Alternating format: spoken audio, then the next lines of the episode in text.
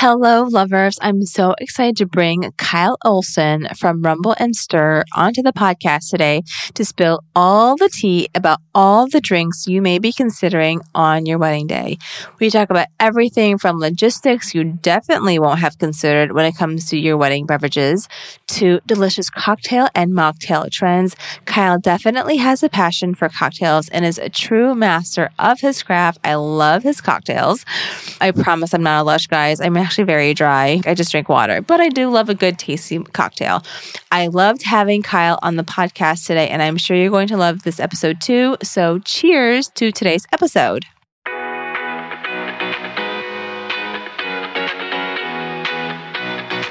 You're listening to Ask the Planner. I'm your host, Desiree Adams, owner of Verve Event Co., a company whose mission is to help couples enjoy planning the contemporary, sophisticated wedding they've always imagined. Together with other wedding industry experts, we reveal the crucial details and industry secrets that will help you plan and enjoy your flawless heirloom occasion.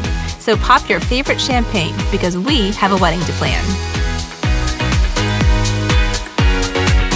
Welcome to today's episode of Ask the Planner. I'm your host, Desiree Adams, and today we're talking about the bar with our guest, Kyle Olson of Rumble and Stir. So, who is Kyle? After a professional music career that spanned over a decade in New York City, Kyle Olson's focus turned to the service industry, first in event hospitality, then in human resources. Eventually, his need for a creative outlet found a home in cocktails. Through bartending and his Instagram, Rumble and Stir, Kyle started developing authentic connections with those he served. These relationships organically led to Rumble and Stir, the mobile bartending company. Today, with his company, he designs specialty cocktails and manages full bar service for cocktail classes, private home gatherings, and medium to large weddings. He has a passion for the alchemy of drink making and the conversations and connections that it sparks. Guys, please help me welcome Kyle to the show. Kyle, thank you so much for joining me today. I can't wait to talk to you. I'm so glad to be here and thank you for having me. Awesome. Well, I read your bio at the top, but I would love for you to share with our listeners a little bit more in your own words, you know, how you got to where you are today. Sure. I think the part of my bio that talks about my music career is actually pretty pertinent because I stopped playing music about four years ago, like right before the pandemic.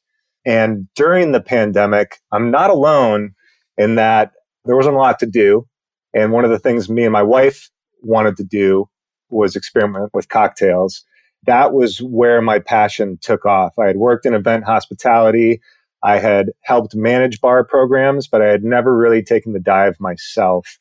And it was through friends of mine who were great bartenders and a few cocktail books that I really got inspired. And it started filling this void that was left after I had departed from my music career. In a way, cocktails are similar to music in that you spend a lot of time researching and trying different things and practicing and experimenting with all these different genres and flavors. And then you bring it back together and share it with people. And I think that that's something that really inspired me about cocktails, even more so than my music career, where it, which tended to tilt towards the kind of experimental and it wasn't popular music that I was playing. But after the pandemic and missing being around people and having this new passion, I really loved that aspect of cocktail making. It was a conversation starter. It's just a really neat thing that we've been doing as a species for a very long time in a whole spectrum of ways. So basically, I started bartending at a couple different places. And in the meantime, I was still doing research, started posting on Instagram. It became this blog and also just a place to document basically the research I was doing. And organically, that changed and morphed into this company. I just am so grateful for the relationships and connections that have been built through this this interest that I had that I had no idea would lead that direction. I love that because I feel like I'm not surprised that you are an artist of some sort because you know with music you're very you're right because it's you're creating you're doing something different and you're creating something new and then with cocktails it's a lot of experimentation you have to have i think a creative mind to be able to want to think about how things layer together, how they go together, you know, experimentation. I would be terrible at that. I think I'd be like, well, no, you should always do, you know, this. I mean, I feel like I know flavors, but I'd be like, I have no idea, you know, if this should be this alcohol versus this spirit or whatever. But I think, you know, you're really hitting on something with like when you're making cocktails, it's you're creating something tangible and then you're sharing it with people, which is like, you know, when I, when we met, you know, I just sidled up to the bar and, you know, we talk and you have a conversation and you are creating this delicious, amazing thing. You know, you're talking about stuff. So I think that's just really interesting. Yeah. I love every aspect of it. I love that like self work, but then I also love sharing it with people at the bar. And I love, especially when people are interested in trying new things and we can talk about where it comes from. And a lot of cocktails come from just about six original recipes. And then everything kind of spirals away from that. Oh, that's interesting. It's like the mother sauces in French cooking. right? And that's one of the first cocktail books that I really dove into. It was a book called Cocktail Codex by the people who own the bar Death and Company in New York City, where they hypothesized that every cocktail that's ever been made is based on six main cocktails, which include old fashions, martinis or Manhattans, margaritas. There's a few more, but if you look at any cocktail, you go to a bar and they have a specialty menu, that can be linked back to one of these original cocktails, which to me is also such a fun thing to play with when we're experimenting. Yeah, no, I love that. I think that's so interesting. So yeah, so let's dive into today's topic. You know, we're talking about everything about the bar. And I think it's so fun because we at my company, Verve, we love customizing signature cocktails based on so much inspiration from the wedding, the couple, their favorite spirits, the overall vibe. There's, you know, the season. There's so many places where we can start. Going along with that, what are some current trends in cocktails that you've observed, whether for weddings or events? And then are there any popular flavors or ingredients that your clients are often requesting for their events?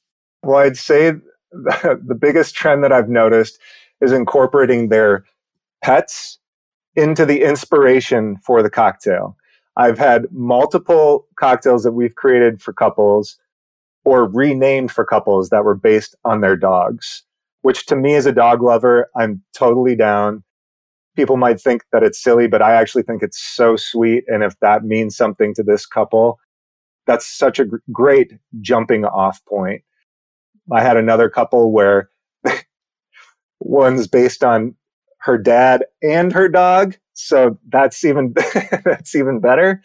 But were they the same cocktail? Yeah, they so they and I'll tell you the most popular cocktails of the moment for these things are espresso martinis, dirty martinis, which is an amazing thing that that's come back around because I feel like the dirty martini has come in and out. In this past summer, just got very popular when I was bartending, when I was talking to couples about their wedding day. And then spritzes, I would say, are extremely popular. The Aperol Spritz being one, and then a newer one to us in the States, but it's been really popular in Italy for a while, is called the Hugo Spritz. That incorporates Saint Germain, Prosecco, mint, and club soda.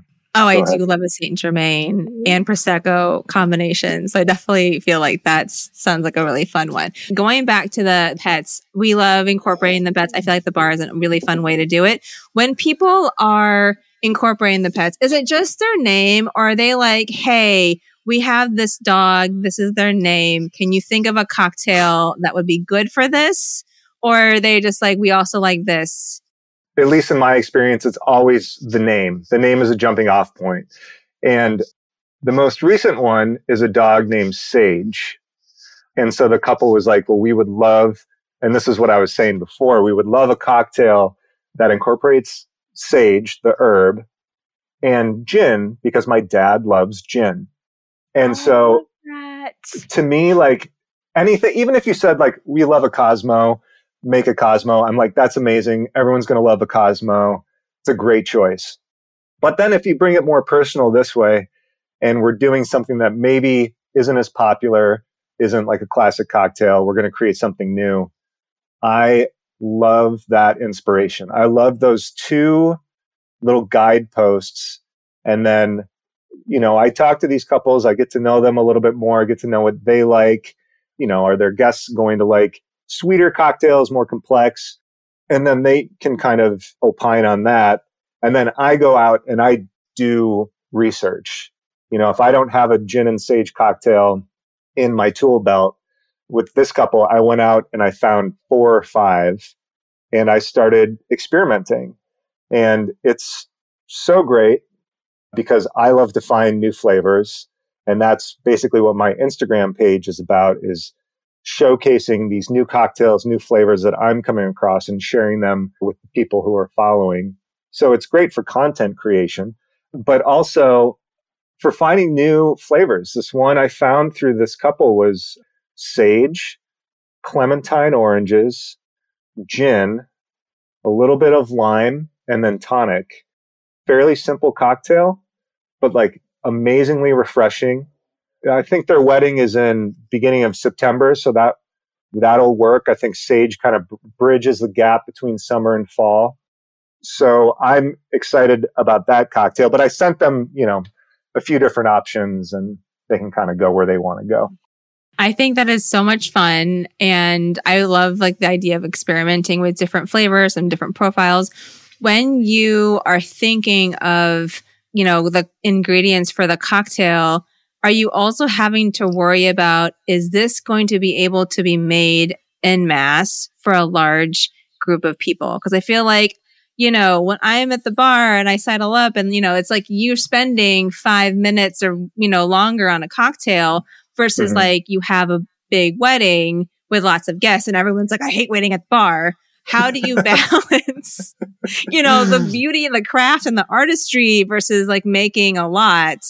I mean, that's a great question. And it's something I think about a lot. I am a huge fan of pre batching items. You know, when I go to a family party, I will bring a liter bottle of a pre batch cocktail as just people can serve themselves. And you can do it to that degree where the cocktail is ready to go in a bottle and you pour it in the glass, it's pre chilled and hand it off. But I like to kind of scale that back a little bit because, especially with the service we provide at weddings, there is a little bit of theater in these craft cocktails. There is a little bit of like, I want to see someone make me this martini. I want to see the ingredients that go into it. My first favorite cocktail was an old fashioned, and that's classically part of getting an old fashioned is seeing a bartender, a master bartender, how they prepare it and the time that they spend stirring it and diluting it and getting it down to the right temperature. There's that gap to bridge. And so what we typically end up doing is, especially with things like fresh juices, we batch a ton of fresh juice beforehand so that A, we don't have to squeeze limes or lemons on the spot.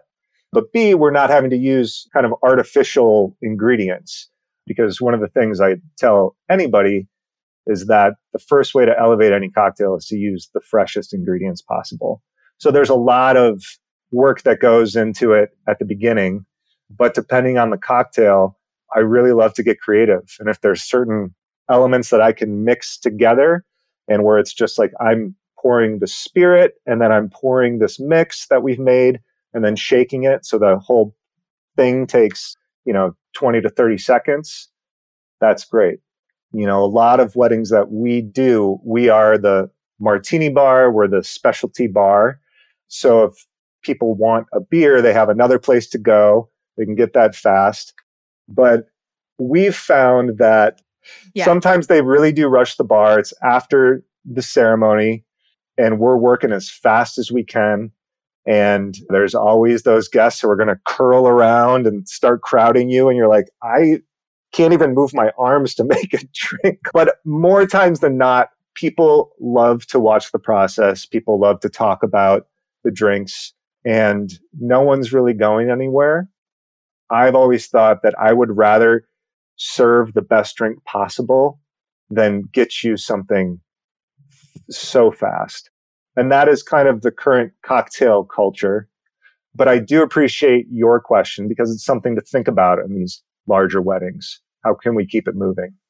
I think you bring up something important, which is there's like a normal bar where you get the beer and the wine and, you know, like whatever. But if you're wanting something with a more theatrical experience, really, it's like when you go to a restaurant with an open kitchen, like you love seeing the fire, you love seeing the process, you love being able to like see the bartender mixing everything and like tweaking it a little bit. So I think thinking about how you want that experience to be for your guests. And a lot of couples, I think, want more experiential things. So having something like you, where it's like not just a bar, it's, you know, a craft cocktail experience where they're getting to see it. It's really special. I think is definitely something to be considered for sure. I think it's such a nice gift that these couples are giving to their guests because not all of us go to really high end cocktail bars all the time. I think most people are used to maybe not a dive bar experience, but like a sports bar experience where it's high volume, just like, you know, give me my beer, give me my like vodka soda. And to see someone actually measure out the ingredients, make it perfect, and have each drink that we put out be great, great, great. I think that's really special. I applaud a lot of these couples for thinking about that and having that be their little special touch and gift to their guests. I'm interrupting my interview with Kyle today for a second because while choosing signature cocktails is fun, there is a lot more to wedding planning than taste testing beverages and cake. But don't worry, we have got you covered here at the Ask the Planner podcast. Last year, we created the ultimate wedding planning checklist, which quite frankly really puts all those old wedding binders to shame. Sorry, Martha Stewart and Amazon. And all those terrible terrible binders and PDFs on Etsy because honestly, guys, they don't even actually help you plan your wedding. They're just pretty to look at, but you're not going to use them. On the other hand, our wedding planning checklist is one of our best sellers in our template shop and for a good reason.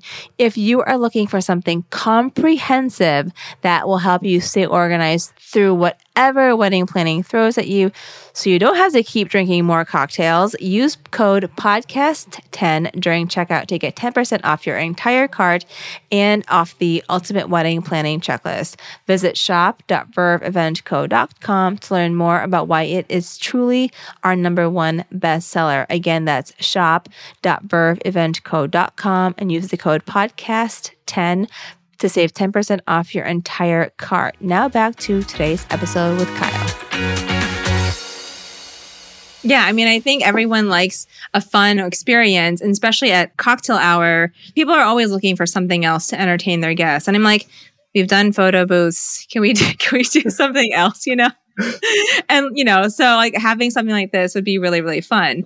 I think we talked about it a little bit already, but as far as incorporating the seasonal elements into cocktails, are there specific flavors or ingredients that you find are your go-to for this season or people should be thinking about when they're like, oh, I, you know, our wedding is in the fall or in the spring or whatever that you think are always successful? It's funny. I think some people have a little bit of risk aversion and they just want to go pure classic. You know, we've done martini bars where it's classic or dirty martinis, Cosmo, and espresso martinis. Doesn't matter the season those are all going to land really well. And if that's what a couple wants to do, that works great.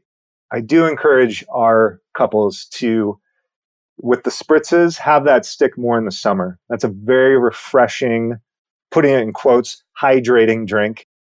Great for warm weather. When we're getting into like the October weddings, it's not exactly a drink that's going to warm you the same way that you know, one of these martinis would or a whiskey drink would. This year, I was a big fan of all the fall flavors. I love apple in cocktails. I love all the spices like clove and ginger and cinnamon. And so I always tried to introduce that as an option. In the summer, more of these fresh fruits, you know, the clementine, I think that's an orange that you can get year round, but it's really refreshing different herbs. Mint is great in the summertime. To me, like spring is like a visual.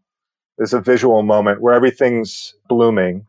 And, you know, it's very easy these days to buy edible flowers, which are great touches in cocktails. Even if you took something like a Cosmo, which I think is pretty good year round, and you did like a small variation on that that maybe included something like Saint Germain or something a little more floral, and then garnished it with a couple like petals of flowers on top. That I think would be such a nice touch for a spring wedding. I feel like it would photograph really well and it would just like be really fun for guests to enjoy. So when you're creating cocktails and say that they are, you know, more okay with being more adventurous, your client, are you worried about balancing the cocktail so that it appeals to a wide range of guests? Or are you like, you know, this is really great, or like, we'll have to, this is for the more adventurous people? Because, you know, you're right. I think some people are going to stick to the go tos, but if the couple is more like, you know, we love to be adventurous, but maybe the guests aren't, like, how do you think through those things? I think that for anyone, whether you're at your wed- if you're at a wedding or you're not, even if you're unfamiliar with a drink, like the name of a drink, if you're familiar with the ingredients, you will be a little more likely to try that cocktail. The classics are, you know, I usually give the couples a list of our classic go tos that are crowd pleasers. But in talking with couples, sometimes it'll be revealed that they are really big fans of, say, Amaro. Amaro is a, a bitter Italian liqueur. By itself, it's not for everybody. Like I said, it's very bitter. Think Campari. Campari is an Amaro. And if they wanted to include that in a drink, I am 100% for it. I don't know if everyone will get it. I don't think it'll be as popular as an espresso martini, but nothing is as popular as an espresso martini. I would recommend cocktails that where an amaro it, amaro is like an element of it, but we would have other attractive flavors to go with it. And as long as I've bartended, it doesn't matter how attractive you make it sound. Some people are just not going to try something they don't know. It's the couple, like they're, you know, it's totally up to them. If, if this is something that's really important to them, you know, I think it's important for them to follow their heart in that. I have a plenty of great cocktail ideas that involve Amaro. So I encourage you to go with your gut on these things. Yeah, I agree. I always tell couples that it's more interesting for your guests for you to lean in to what is more unique about you guys, whether it's so many different things, because I feel like that is what makes your wedding more memorable and not like every single wedding that everyone's ever been to. Mm-hmm. You know, you have the classics, which are great, but then I think like if you want to spend time having a fun cocktail experience, I would rather do something more creative than yeah. just the same but that's me. And that's why I feel like I'm like ADD when it comes to designs because I'm like, I just want to do the same thing over and over again. Yeah. No. And I think that's okay because then you have this really deep tool belt of all the things you can draw from. So I recently did have a couple whose one of their family produces limoncello. And so they really want to incorporate their family limoncello into a cocktail. Now, limoncello is a little more accessible than, say, like a bitter Amaro. But I love that, that they're like, we want to figure out a great cocktail, whether it's a limoncello spritz or something else that we can come up with together. But what an amazing personal touch and kind of ode to their greater family to incorporate that. We've just kind of scratched the surface. I think, you know, in the new year, we're going to start talking about ideas for that. I'm really excited to investigate some limoncello ideas. No, I think that's a really good point. And I think if anyone gets anything from this episode, it's really just to think outside the box and lean into what is different and unique about you guys. You know, something random, which I feel like is makes it even more fun to be mm-hmm. random. I think it makes your wedding just much more memorable. Something kind of more on the logistics side of what, you know, weddings and events.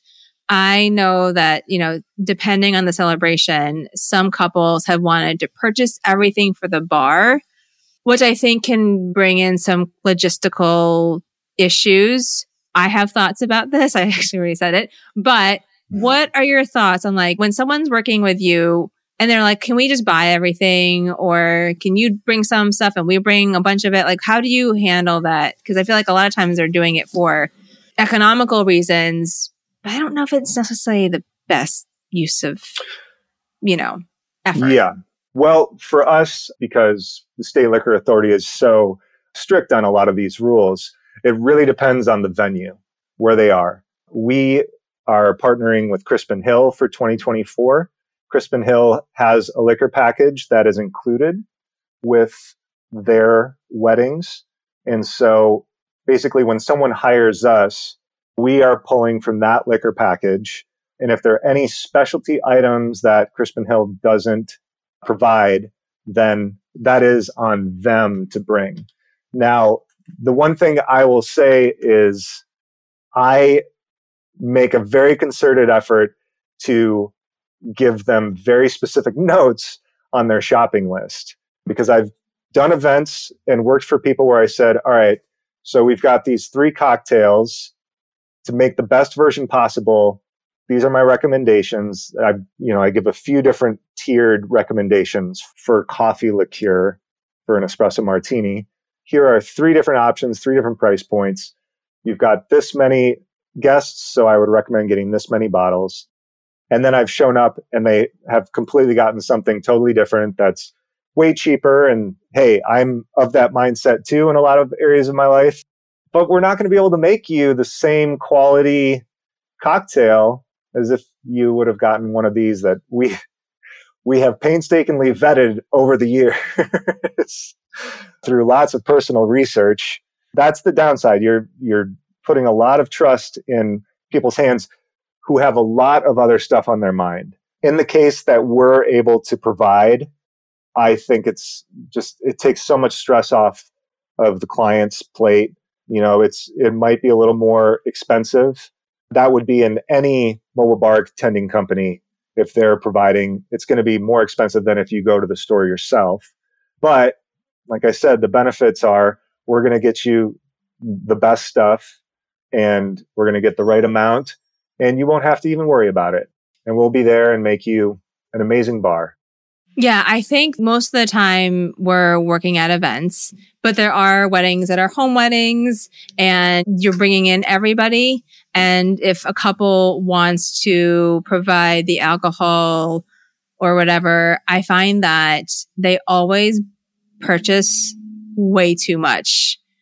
Usually times like the wine or whatever. And then. I'm like, if you had just bought it from the person that's providing it, they know how much to be getting for everything. You know, they've done this a million times and then they're stuck with like two cases, four cases of champagne that they're like trying to give to us at like the holiday time or whatever, you know, because they're just like, we're just trying to unload all. And then it's also like you have to go to the store, find this random like brandy that you don't know. And then, it's, you know, it's, just, I feel like it's just, I get, and I'm totally, you know, on board for being economical and, you know, using your money wisely. But also, I'm also like, you have other things that you need to be doing and need to be focusing on and letting the professional kind of handle that aspect of it for you. Plus, then you don't have to like buy all the garnishes, bring, you know, all of the lines that need to be cut up and like yeah. all that stuff. I feel like it's just more headache yeah, than people actually think about we're very insistent that we bring all the fresh ingredients, no matter what, for garnishes, for juices. I, I don't think I'm a control freak in any area of my life except for that, because I know the difference between fresh lime juice and Rose's lime. If anyone from Rose's lime is listening, I'm really sorry, but fresh lime juice is just like in a cocktail. It's one of the best things in the world. And same with other fresh juices, pineapple juice. Cranberry is an interesting one. I mean, in a Cosmo, I, I actually think ocean spray is the best cranberry juice to use. But there's other things where you're going to want like a much more like fresh, real juice. And I think it's best if you just leave that to us to sort out and figure out how to package and bring. And we also, we're very visually minded too. So I package everything in like very nice, clear 750 milliliter bottles. We have it presented nicely on the back bar, which I would much prefer than having like a big old gallon of ocean spray and like Minute Maid orange juice. the other thing to your point that you mentioned earlier is the wine and chilling champagne and white wine. It's one of the scariest things in the world because, and what I would say to people who insist on going and buying their own alcohol is before you purchase anything, check with the alcohol store, with the liquor store, what their return policy is. Some do have a return policy that, you know, if you don't get anything wet or chilled, you can bring it back to them. That being said, you've now introduced this crazy tightrope walk of like, what's too much to chill? And then you need 45 minutes of something on ice before it's good to serve. You know, I'm talking about white wine. And so if your bartenders are slammed and the white wine's running low, you might not get that on ice quick enough to keep it flowing. So, you know, Desiree, to your point, it is good to have professionals on board to help make these decisions. It is a pain in the butt, guys. Do not underestimate what it takes to stock just the bar.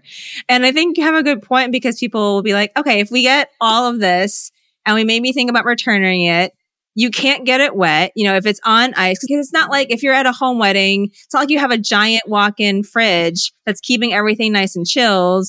And then, you know, it's just such a headache. And like, I know with like beer, you don't really want to be chilling it and then unchilling it. With wine, again, you don't want to do the temperature variations because it's going to mess it up. Mm-hmm. And so, you know, just think through those things, guys, if you're thinking about doing that. Yeah. I'm sure there's amazing, great articles you could find through Google on good strategies for that. But one strategy it might recommend is hiring a bar company. oh, totally. Yeah, I agree. So going back to the budget, you kind of mentioned there's different tiers for how expensive we want to be spending on these cocktails. Do you have any recommendations to be more cost effective but yet still being on the, you know, economical side that couples can be thinking about if they want to go down this route? One thing I think about a lot, because I also teach cocktail classes, is that something that helps bring the price down is, you know, if you have specialty cocktails, having cocktails that kind of overlap ingredients. So you can make a few things out of a few ingredients. You know, if you're going to go with vodka cocktails, like, you know, I want a Cosmo and I want a lemon drop, there's a lot of overlapping ingredients in that where you don't have to buy all these individual bottles for every drink that you're doing. That's hard for the everyday person to know that overlap if they're not as familiar with what goes into these drinks. But it should lower the price if you stick with one spirit you know, vodka based cocktails, gin based cocktails, whiskey based cocktails. It's not what everyone wants, but if it comes down to it, you can definitely have an amazing bar with one base spirit. And, you know, I'll go back to Lemon Drop and Cosmo. Those both have Cointreau or triple sec in it. So you've got your vodka, you've got your triple sec. You can make two different cocktails. You just need the right fruit juice.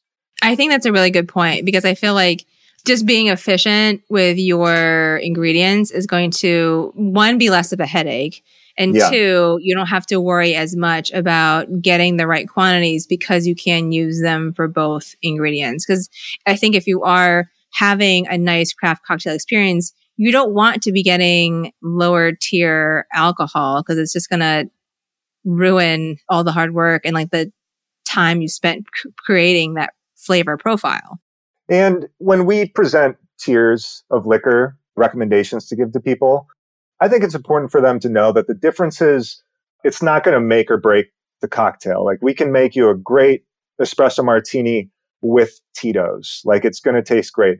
We can make you the best espresso martini. And this is everyone's secret with vanilla vodka. The best espresso martinis are made with specifically Stoli vanilla vodka it's not a sweet product, but it just adds this extra layer that kind of implies dessert. And I really highly recommend that. But like I said, if you wanted to go with Tito's because you want that in like your classic martini, we can definitely make that enjoyable for everybody. that's i think a great point that you bring up which is what we talk about on the show a lot is just you just have to have preferences and priorities. Like you know how important is this flavor profile to you? Are you okay with that? And i think it just comes down to having to make those decisions for couples. But i love the tip on the stoli vanilla i used to love a good stoli raz and ginger ale. That sounds all right Okay. Because I feel like it was, we liked it because it wasn't overly sweet. So, anyway, shout out to my girl, Mary Beth, because we would make those a lot. So, moving on a little bit, one thing that people have asked me, so in Ink Weddings actually asked them about this too, was not all guests consume alcohol. So, what are creative and delicious mocktails that you like or that you go to that people will enjoy so that everyone feels included in the celebration? Yeah, that's a great question. I think mocktails, I mean, they've gotten so popular across the board, especially up here in the Rochester area. It's really amazing what's happening with that and the amount of people who choose not to drink and they've gotten really deep and there are a lot of options for a wedding and offering that for your guests, I think is really special. I sometimes think that with mocktails, simpler can be better. When my wife was pregnant with both of our children, her favorite drink in the world was a virgin Moscow mule. I mean, the ginger beer, lime juice, like that's two ingredients and it was just so refreshing and so delicious. Some people will be like, well, that, you know, there's not a whole lot of effort in that. Well, that's totally okay. Maybe we do cranberry lime ginger beer. That's something that's better, you know, kind of maybe in the fall months. Or what are some of the other flavors that go well in that cocktail? I mean, I'm even into raspberry ginger beer. I mean, I'm just stealing your drink from before, but you take that Moscow Mule template, take away the vodka, and you could replace the vodka with different different things and experiment. Sometimes it's nice to do a mocktail version of one of the specialty cocktails that you're doing. I had worked at the Lake House on Canandaigua for a little bit, and they had a really great non-alcoholic cocktail menu that basically took classic cocktails like the Cosmopolitan, the Mojito, and a really crazy variation on a spritz and did that without the booze. People loved that. Mocktails can tend to be a little on the sweeter side because a lot of those ingredients, you know, people, I think their impulse is to go towards fruit juices, but there are a lot of really cool non alcoholic ingredients these days, like non alcoholic spirits that kind of emulate everything from spiced rum to gin. There's a really interesting product called San Bitter, and San Bitter is a non alcoholic Campari alternative. So you could do something with that if you wanted to elevate it. There's a tiki cocktail called a Jungle Bird that has Campari and lime and pineapple juice. And if we took out the rum of that and used the San Bitter, this could be a, a winner. I actually haven't tried it, but now I really want to try it. I know. I feel like you're going to go do a lot of experimenting after this. A lot of times people don't necessarily want to feel like they're not drinking like I feel like a long time ago they felt left out if they were drinking a mocktail for whatever reason. But now I feel like with the advancement of the flavor profiles of mocktails, they just want something that tastes good. It doesn't have to be, you know, super complex. Right. But I feel like just something that tastes good that makes them feel like, you know, getting the alcohol part, I think is really what people are wanting. Yeah. And also never underestimate the power of like herbs. Mint does a lot, but also sage, thyme, rosemary, all those things can really elevate a cocktail, but also a mocktail. It's fair game. Okay, so going back to the logistics, managing the flow, etc. Is there a number or a ratio or a formula that you like to follow to ensure that there's enough bartenders per guest? Because I know a lot of people, you know, hate the line at the bar. Obviously, if it's going to be a more craft cocktail experience, it's going to take some more time. But how do you try to figure out, you know, to make sure that you are working with the right number of staff to service the number of guests that are at the event? I personally use a pretty specific range. Most ideal would be 50 guests per bartender. But when you have strong bartenders, that number can go up to 75 per bartender. So for me personally, I have to know who's available to work with me that day. I have my go to and she's awesome. And so I'm very comfortable with us going up to that 75 number. When it goes beyond 75 per bartender, we're, you know, working our butts off, but it, you feel the pressure the whole time and it feels like it doesn't slow down for whatever. So ideally, and this, this was the rule that was established in some of the companies I worked for in New York City was 50 per bartender.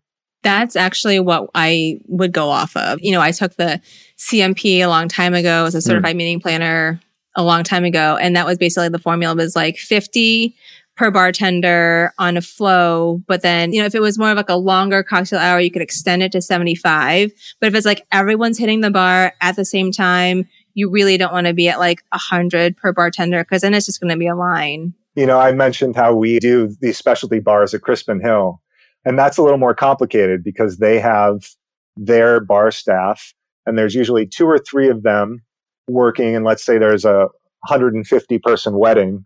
That's pretty amazing. If there's two of us and three of them, that's like 30 people per bartender. But then if you're making the cocktails well enough at the specialty bar, that soon flip flops and we're slammed. But it's really nice to have that option. That's part of why I think that the specialty cocktail bar, martini bar is such a great option because it alleviates some of that pressure from the main bar. Okay, what if a client is like, I just want someone that can mix drinks for us for the night. I'm going to get my friend to do it. what are your thoughts on that? I don't think you get that a lot, but I definitely feel like somewhere out there, some people like, I'm just going to get a friend to do it. Just like, I'm going to get a friend to photograph my wedding. What are your thoughts on that? Obviously, well, it's not going to be what you do. Well, for bartending, maybe they are. Maybe they're a great bartender. But I would ask you, how good of a friend is this? How well do you know them? And if they're a great friend that you know well, you don't want them to work the whole night. You want them to be hanging out and celebrating with you. And if you don't know them well, and this isn't their business, you know, I feel like there's been enough horror stories of bartenders who have sampled the product themselves where the bar slowly becomes a mess. I, you know, in my entire career, I've only worked in venues where drinking for the bartenders is completely off limits. You know, there are certain bars where, you know, that's like a gray area. But in events, you know, professional bartenders, it's across the board.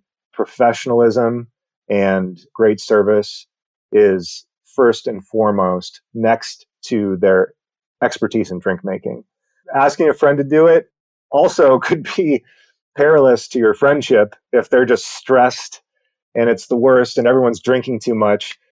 If you're able to, I would recommend hiring someone else. Which is basically a theme that we have on this podcast anyway. So also like something to think about too, guys, is like if you are thinking about doing this, you need to think about liability because, you know, someone there are laws. I'm not going to get into it now, but there's laws in different states as far as like if people leave, who's responsible. You don't want someone happen. I've seen it and you know, someone's overserved, something happens. There's lots of things to be thinking about. So when you're going down this route of like who you're hiring, making sure people have the right licensing, if it's the venue, whatever it is, I think thinking about that is obviously very important. And like Kyle said, you definitely want to preserve the relationship. So hiring a professional is probably the best route yeah. that you can do because there's so many horror stories of people being disappointed with something after the fact and then you don't have any recourse to change it because you're a friend, they did it as a favor, whatever. So good point. So we're going to do our last two segments, which are never have I ever and mm-hmm. this or that. So for today's never have I ever, the question is, never have I ever sent a drink to a stranger or accepted a drink from a stranger. I never, never have I ever. Yeah, I mean, I don't think I ever have either. I was thinking about this last night when I was making it. I was like, I don't think I ever have. However, I do think that I was roofied. We were all were. We all were. This is the story. So we were, it was Halloween in DC when we, where we lived and a whole bunch of us dressed up as the cast from Gilligan's Island. So we we're all in, you know, in our outfits and then costumes. We went to a bar and my husband ordered us a drink. And then the bartender said something really weird, which was, are you driving tonight? Obviously not. I'm at the bar. And he goes, no. And then the bartender goes, cause I'm not going to give this to you if you are. Huh. Which was very strange. Does he and say that to every single person? We had our night. And then like the next thing we remember is like we're all passed out on my friend's couch and like we walked home that night. But like me, my friend, my husband, his friend, like all of us blacked out. And it wasn't like it was in oh. the beginning of the night. So I have never accepted a drink from a stranger, but I feel like we definitely got goofy. And then our friend, poor guy, he was Gilligan he ended up because we were in a bar in Glover Park, so it's like up above Georgetown. Okay. He lived in Arlington. He lost his key or something. He gave his jacket to my friend, so she went home with it. And then he was like, "Crap, I don't know where my key is or my phone," so he had to walk three miles home. Oh. All because of this guy. I'm pretty sure that probably roofied us. While he was in that state, yeah, or was this that? was that the next day, or was that no, he walked home that night. So like, because oh he didn't have his his jacket, so he couldn't call a cab. Yeah. Didn't have his phone. You know, this is like early Uber days, and so he didn't know where we are. I guess because he couldn't call us. Probably was a little disoriented, and he had to walk like three miles home somehow, and then broke into his house. So, I mean, this was post college, probably not the most reputable bar. Who knows? But again, also why you would probably want to hire a professional that has a good track record. Yeah. It's pretty um, funny. I mean, guests. yeah, trusting your bartender in general, obviously highlighted by your story. It's so important. And when someone tells me a drink that they like and I suggest a different drink, I'm really hoping that they know that I have their best interests in mind. But like I said, there's different levels of risk aversion. So, but I'm always trying to, always trying to get people to try something new. I hope they one day trust me. I love that. No, I think it's great. Okay, now we're going to go our last segment, which is called this or that. So just say whatever comes to your mind 1st mm-hmm. Wine or beer? Beer. Whiskey neat or classic? Like a classic whiskey drink. That has changed for me over time. I'm definitely now in the classic cocktail. Classic cocktail would be my answer. Vodka or gin? Gin. Same. Craft cocktail or classic? Oh, I mean, man. it's obvious, but I don't know. Maybe it's not. Well, no, it depends on who's making the craft cocktail.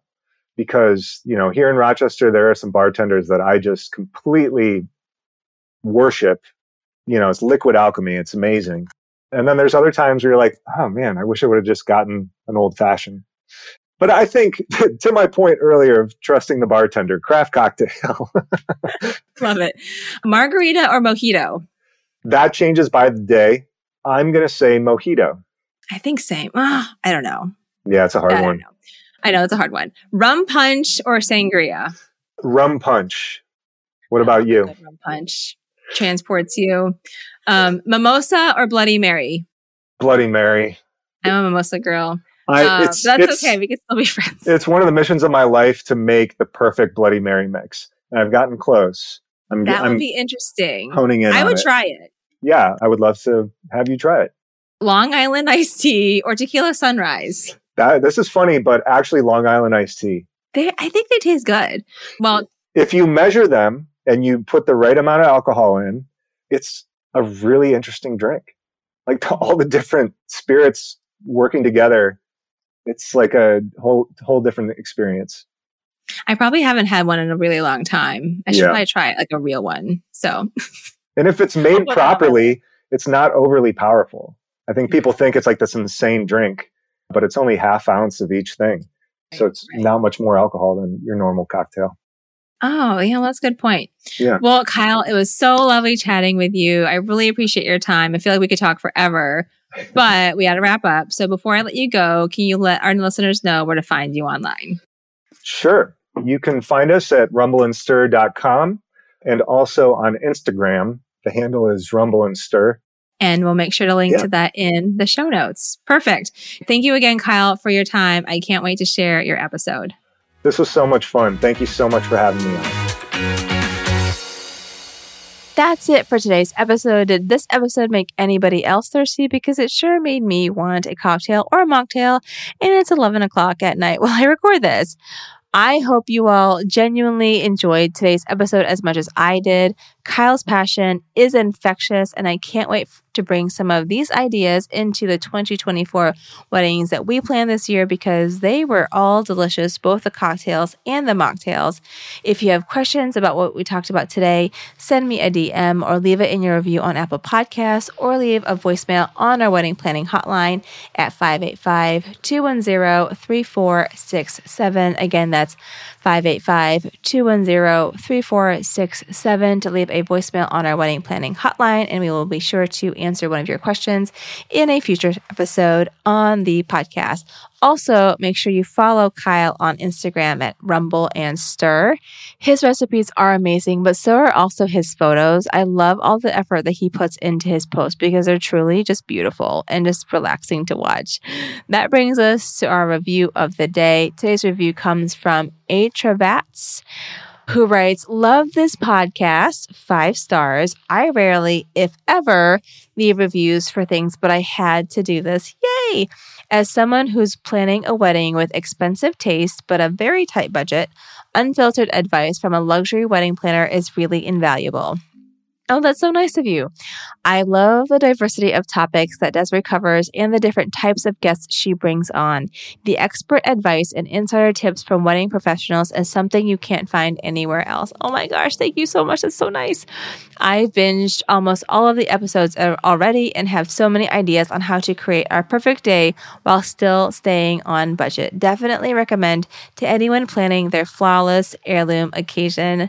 Winky face, 10 out of 10. And she also dropped some emojis. She has some clinking champagne flutes, an engagement ring, a dove, and a white heart. And that is from H. Travats 4, who I looked up.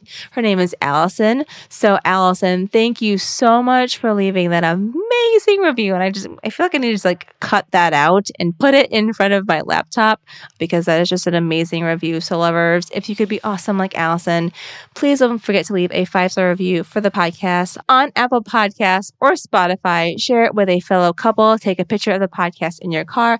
Tag me on Instagram at Ask the Planner Podcast. We always love hearing from you.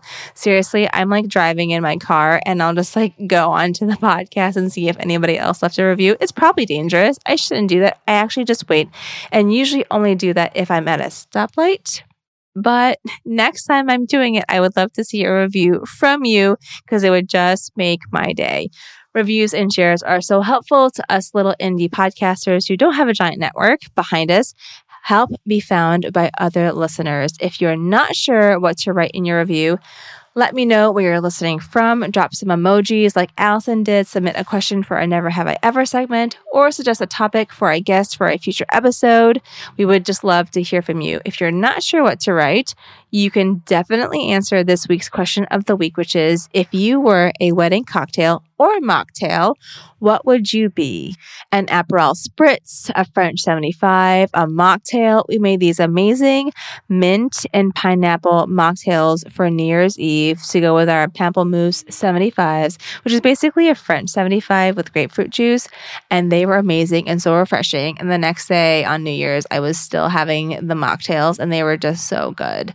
If I had to be a mocktail or a cocktail, I would be the loose end, which is on Rumble and Stir's account right now. This is Kyle's. It is inspired by the East End cocktail from this restaurant here in Rochester called Avvino. Shout out to my girl Janine at Avvino and Chef Tim. I'm obsessed with them. Their food is amazing. It's their drink, which is called the East End. And then Kyle kind of did a, we were like coming up with different names for it.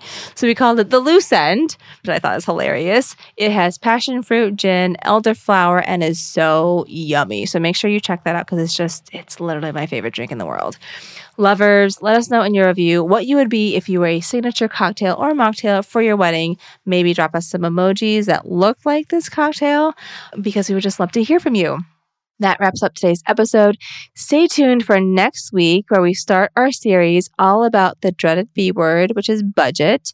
Trust me, you don't want to miss it. If you have any budget questions, how much do flowers cost? How much should I pay for a photographer? Anything specific, let me know. Send me an Instagram DM or drop it in your review on Apple Podcasts, and I will be sure to address it in our upcoming budgeting series. Have a wonderful week, and I'll talk to you all soon. Thank you so much for listening to Ask the Planner. To make sure you enjoy planning your heirloom occasion, visit AskThePlannerPodcast.com, where you'll find show notes and ways to connect with me. And if you enjoyed today's episode, make sure you hit subscribe and please leave a five star review on Apple Podcasts so other couples can find the show and plan their flawless wedding just like you.